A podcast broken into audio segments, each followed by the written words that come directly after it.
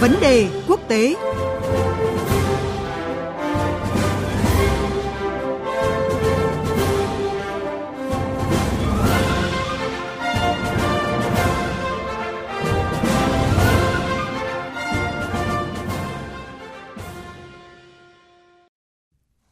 Thưa quý vị và các bạn, hôm nay Đan Mạch sẽ tiến hành trưng cầu ý dân về việc gia nhập chính sách quốc phòng và an ninh chung của Liên minh châu Âu. Sau khi Thụy Điển và Phần Lan gửi đơn xin gia nhập Tổ chức Hiệp ước Bắc Đại Tây Dương NATO, cuộc trưng cầu ý dân ở Đan Mạch thu hút sự quan tâm của dư luận bởi sự kiện này có thể góp phần xác nhận xu hướng các nước Bắc Âu dần từ bỏ cơ chế trung lập sau những biến động lớn về an ninh chính trị thế giới gần đây. Kết quả khảo sát trước cuộc thăm dò cho thấy khoảng 49% cử tri ủng hộ Đan Mạch tham gia chính sách quốc phòng chung của EU – trong khi số phản đối là 27%. Tuy nhiên, đa số những cử tri còn lại đang lưỡng lự, lại có xu hướng nghiêng về bên phản đối, xuất phát từ chủ nghĩa hoài nghi châu Âu còn khá phổ biến tại Đan Mạch. Bởi vậy, cuộc trưng cầu ý dân hôm nay dự kiến sẽ chứng kiến cuộc bám đổi xít sao giữa hai phe. Cuộc trao đổi giữa biên tập viên Đài Tiếng Nói Việt Nam với Thiếu tướng Nguyễn Hồng Quân, nguyên Phó Viện trưởng Viện Chiến lược Quốc phòng, Bộ Quốc phòng sẽ phân tích rõ hơn vấn đề này. Xin chào Thiếu tướng Nguyễn Hồng Quân ạ. À, xin chào biên tập viên Thúy Ngọc, à, xin chào các à, quý vị đang theo dõi chương trình. Thưa ông, Đan Mạch từng từ chối tham gia chính sách quốc phòng và an ninh chung của Liên minh châu Âu trong cuộc trưng cầu ý dân hồi năm 1992. Vậy thì điều gì đã thúc đẩy quốc gia này một lần nữa tiến hành trưng cầu ý dân về vấn đề này sau 30 năm ạ? À, vâng, theo tôi có hai cái lý do. Thứ nhất ấy, thì chúng tôi biết rằng là chỉ hai tuần sau khi xảy ra cái xung đột vũ trang Nga và Ukraine thì cái đảng cầm quyền hiện nay ở Đan Mạch ấy, đã đạt được thỏa thuận với đa số các đảng trong quốc hội Đan Mạch. À, bà thủ tướng Đan Mạch đã quyết định là sẽ tổ chức trưng cầu dân ý về việc có hay không tham gia cái chính sách quốc phòng và an ninh chung của Liên minh châu Âu.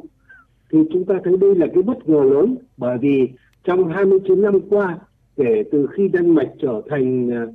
à, thành viên của Liên minh châu Âu thì Đan Mạch à, là quốc gia duy nhất đã chọn là không tham gia cái chính sách quốc phòng của Liên minh châu Âu. Cho nên là không còn nghi ngờ gì nữa. Chính cái cuộc xung đột ở Ukraine là lý do chính để Đan Mạch tổ chức dân cầu dân ý lần này. Cái lý do thứ hai là chúng ta thấy việc uh, Cộng hòa Liên bang Đức đảo ngược cái chính sách quốc phòng trong nhiều thập kỷ qua. Tác động tới việc Đan Mạch đưa ra cái quyết định trưng cầu dân ý mà à, ngày hôm nay tổ chức đây.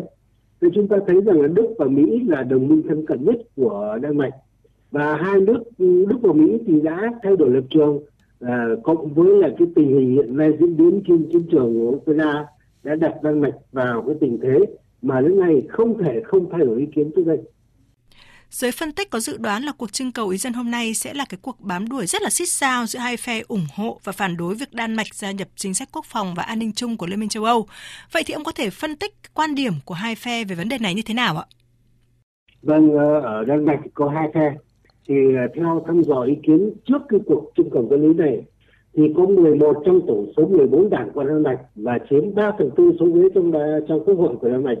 thì đã kêu gọi cử tri sẽ nói có trong cái cuộc và bỏ phiếu ngày hôm nay. Mà nếu mà cái phương án này mà thắng thế,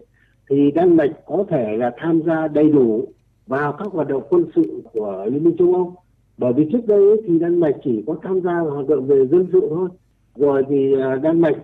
có thể là hợp tác để phát triển năng lực quân sự của Liên minh châu Âu có nghĩa là Đan Mạch sẽ tranh thủ được những công nghệ quân sự mới có thể được chia sẻ những tài liệu chia sẻ thông tin tình báo chia sẻ kinh nghiệm về các cuộc chiến tranh của Liên minh châu Âu. Đấy. đồng thời ấy, là Đan Mạch có thể tăng ngân sách quân sự của riêng mình.